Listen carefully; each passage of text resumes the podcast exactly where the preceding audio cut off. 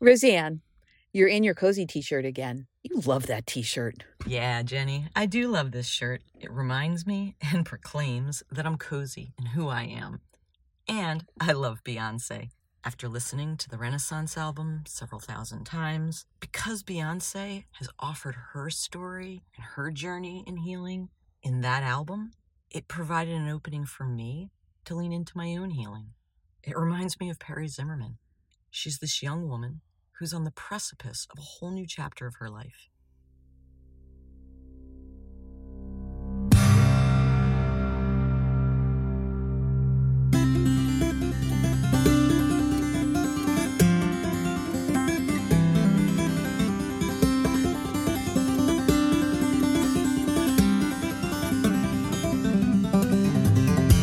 Welcome, listeners, to Overexpressed and Out, a podcast hosted by me, Jenny Burkholder. And me, Roseanne Liberti. Thanks to all who listened to season one of Overexpressed and Out, and welcome, new listeners. Overexpressed and Out takes you on an outing that outs amazing women and their outward expression of healing. Roseanne, you have a unique and special relationship with today's guest, Perry Zimmerman. I'm wondering if you could tell our listeners about your relationship with her. I'd love to do that, Jenny. I do have a unique relationship with Perry. In the late 90s, my father married Caroline, who then became my stepmother. And with that, I gained a much larger family. And one of those people was Perry, because Caroline, my stepmother, is Perry's grandmother. I'm very excited because I think Perry has a really interesting story to share and I'm excited to hear about the outward expression and the work that she looks does and looks to do in the world. Thanks, Roseanne, and thanks, Perry. Let me tell you a little bit more about Perry Zimmerman. She's a five time cancer survivor and childhood cancer advocate. Since 2009, Perry Zimmerman has successfully raised almost $5 million for Cycle for Survival. When she's not fighting cancer or raising money to support cancer research, Perry uses her Instagram at Perry Zim, that's two M's, 33, as a platform to raise awareness for childhood cancer and to share her story. A 2023 graduate of Lafayette College, go Pards! She is looking for a career that builds on her background as a childhood cancer patient, wanting to give back to other kids like her while being someone that they can lean on during tough times. Thank you, Perry, for joining us on Overexpressed and Out. We are thrilled and honored for you to be here with us. Thanks for having me, guys. I'm excited to be here. Perry, we asked you to bring with you something that brings you joy. Please share with our listeners what you have brought and why it brings you joy. So, I brought my silver kidney bean necklace that I was gifted at my high school graduation by one of my dad's good friends and I have literally not taken it off since then. So that's getting to be a little over four years. Yeah, and I feel like part of part of my bond with the necklace is just the symbolism of it. The day of my graduation, I was told to Google what the necklace means, and it means kind of like growth and new beginnings, and just like that seed ready to burst open and like become a flower, become a bean.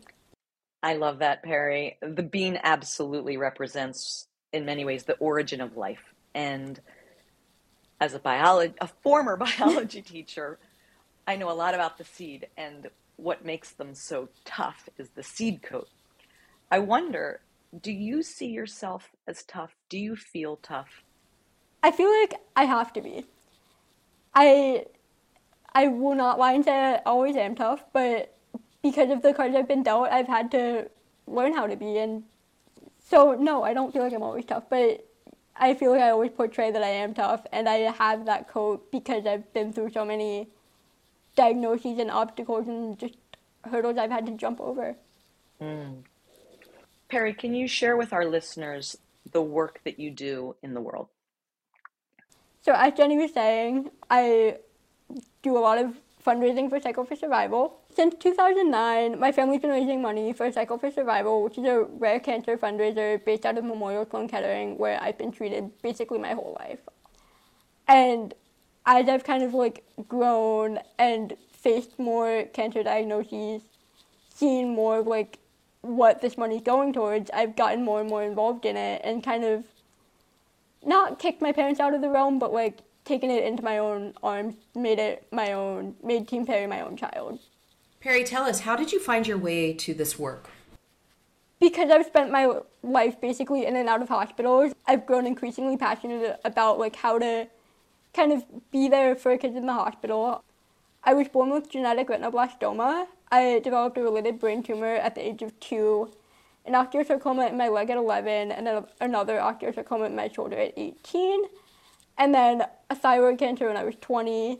So basically, throughout it all, I've a lot of chemotherapy, a lot of surgeries, a lot of hospital stays, missed school, school done in the hospital, and just a lot of like seeing what other kids are going through with like their own diagnoses, being on a pediatric floor at Sloan Kettering. I'd like to ask, how did you keep your spirits up during all of those treatments and being in and out of the hospital as a kid? Um, I mean, I honestly like just kind of rolled with it. Like I formed great bonds with my care team. I had friends visit me in the hospital. I kept myself busy with Netflix and homework. yeah. Just kind of did what I could with what I had. Yep.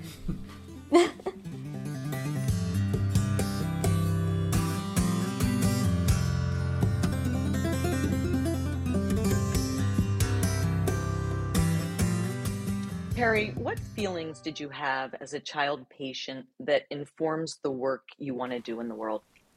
There's just so much passion for me and like helping kids get through like what could be some of the worst days of their life. And like I can't really pinpoint a moment that was like this is what we're gonna do. But whenever I talk about it, it just brings out so much passion. I, I've always had this like idea that going through like a health issue like cancer, going through cancer treatment either brings you more into it or steers you completely away from it, like career wise thinking down the road. It drove me right into it. I wanted to be a doctor for a while and then I later learned that like wasn't for me based on just like how I relate to people, my not great understanding of biology, sorry science teachers. um, but yeah, so I feel like I was very, I still very much like want to dive back into that world and be there for the kids who have been through what I've been through, who are going through what I've been through, and be one of the people that was there for me for them. How do you make it easier for them? I feel like not to like toot my own horn, but I think I bring a very unique perspective to this as someone who's been through it myself. Like I actually can relate to a lot of what these kids are going through.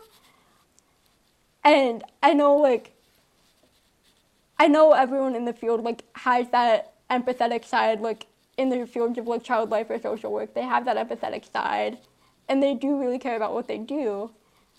But i feel like just having that extra layer of like actually having been in that hospital bed getting that chemo missing that school kind of gives me an upper like gives me a better understanding what do you think you'd like to see changed in pediatric cancer care? Honestly, this is like very far down the road, very futuristic, but the treatment the treatments kids are given. Kids are still given drugs that were developed in like the 1950s and meant for adults. That's what I was treated with. That's what like kids are currently treated with, and it breaks down organs. It makes them lose their hair. It basically tears them down to build them back up. And I don't think that's acceptable.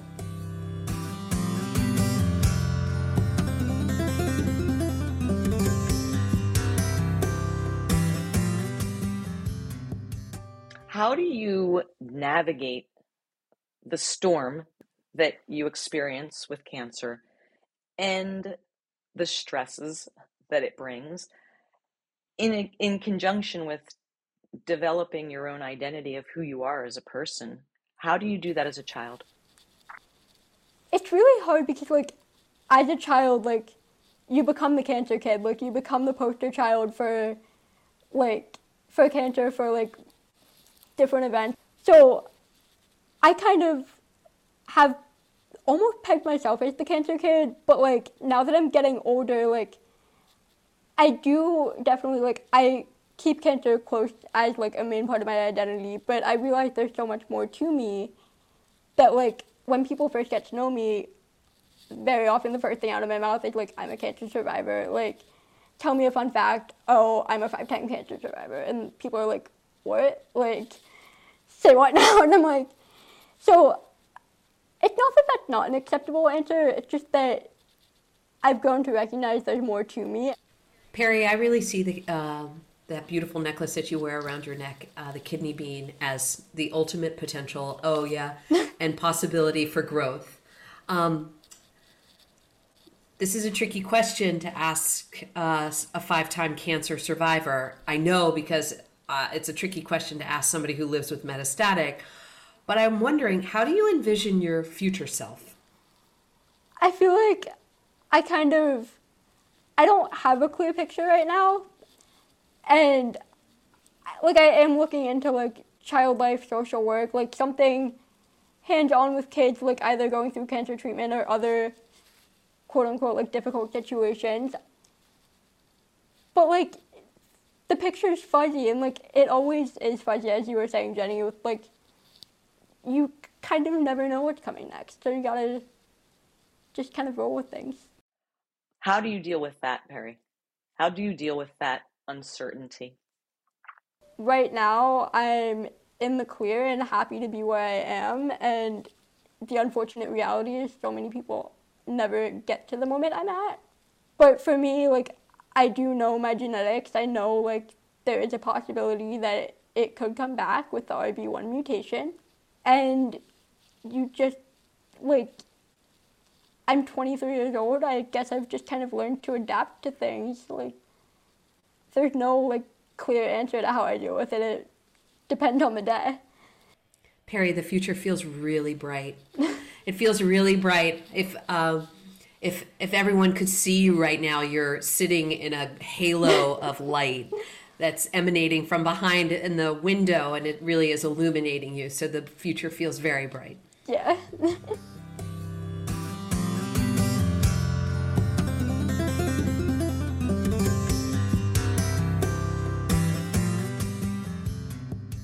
We've asked you to share a principle or truth that you live by. Can you share that with our listeners? My truth I live by is to just keep swimming.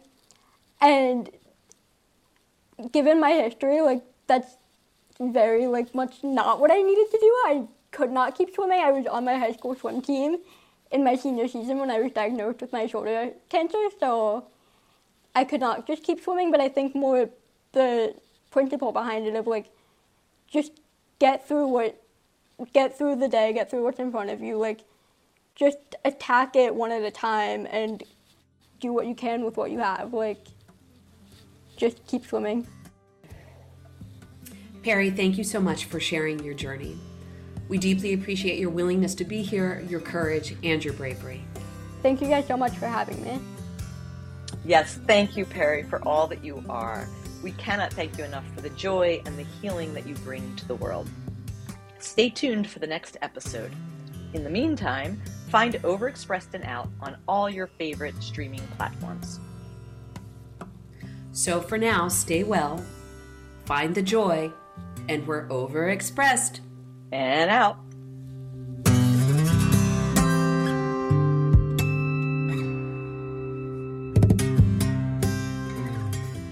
Overexpressed and Out is engineered and produced by Roseanne Liberty and Jenny Burkholder. Special acknowledgments to the incredible talent of Raji Malik for the use of his song Rejoice, No Crisis from his newest album, Time of the Glowing. Find this song and others at rajimalik.com. Thanks to visual designer and artist Nicole Kurtz for making Jenny and Roseanne into a logo. Find her at nicolekurtz.com. Thanks to our listening community who connect us with amazing women, and to all of you, Overexpressed and Out listeners. Take a moment to share a review of Overexpressed and Out and find us on all your favorite streaming platforms.